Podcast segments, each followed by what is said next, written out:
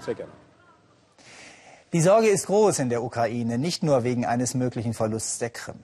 Auch der restliche Osten des Landes ist russisch geprägt und auch hier suchen prorussische Kräfte immer offener die Anlehnung an Moskau. Unterstützt werden sie von russischen Demonstrationstouristen, für die der Weg in die benachbarte Ostukraine nicht weit, ist.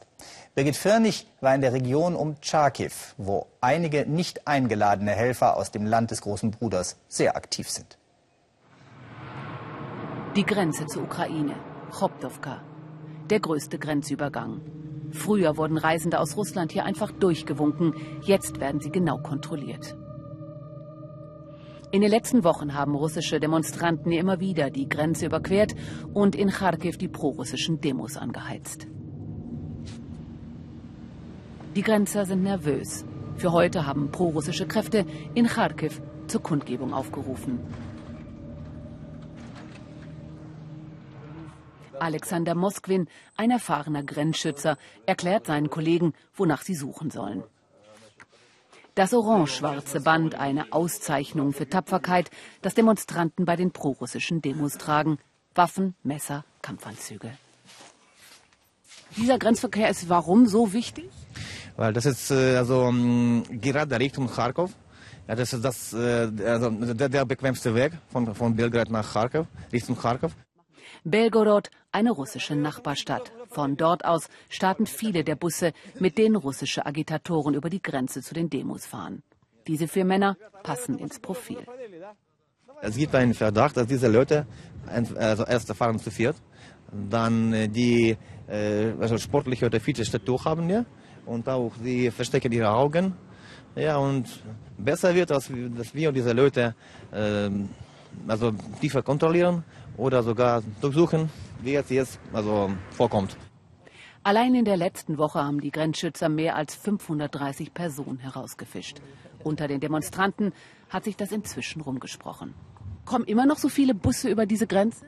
Nein, weil zurzeit haben wir äh, Kontrollmaßnahmen verstärkt.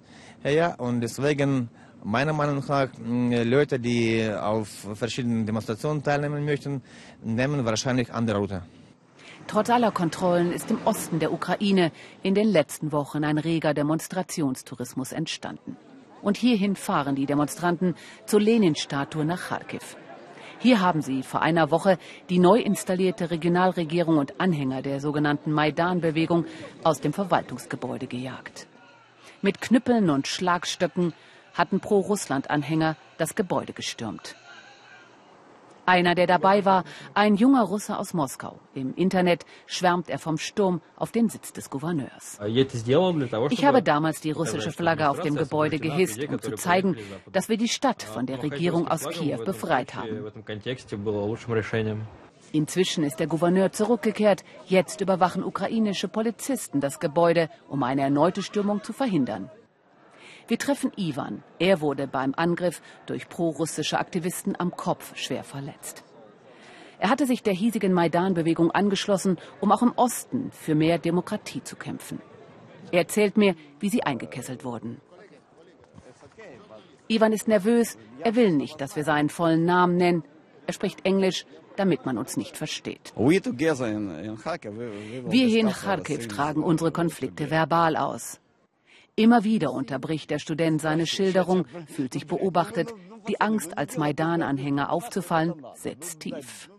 Das waren Russen. Sie waren so brutal. Sie trugen russische Hockeyhemden. An der Sprache habe ich sie genau erkannt.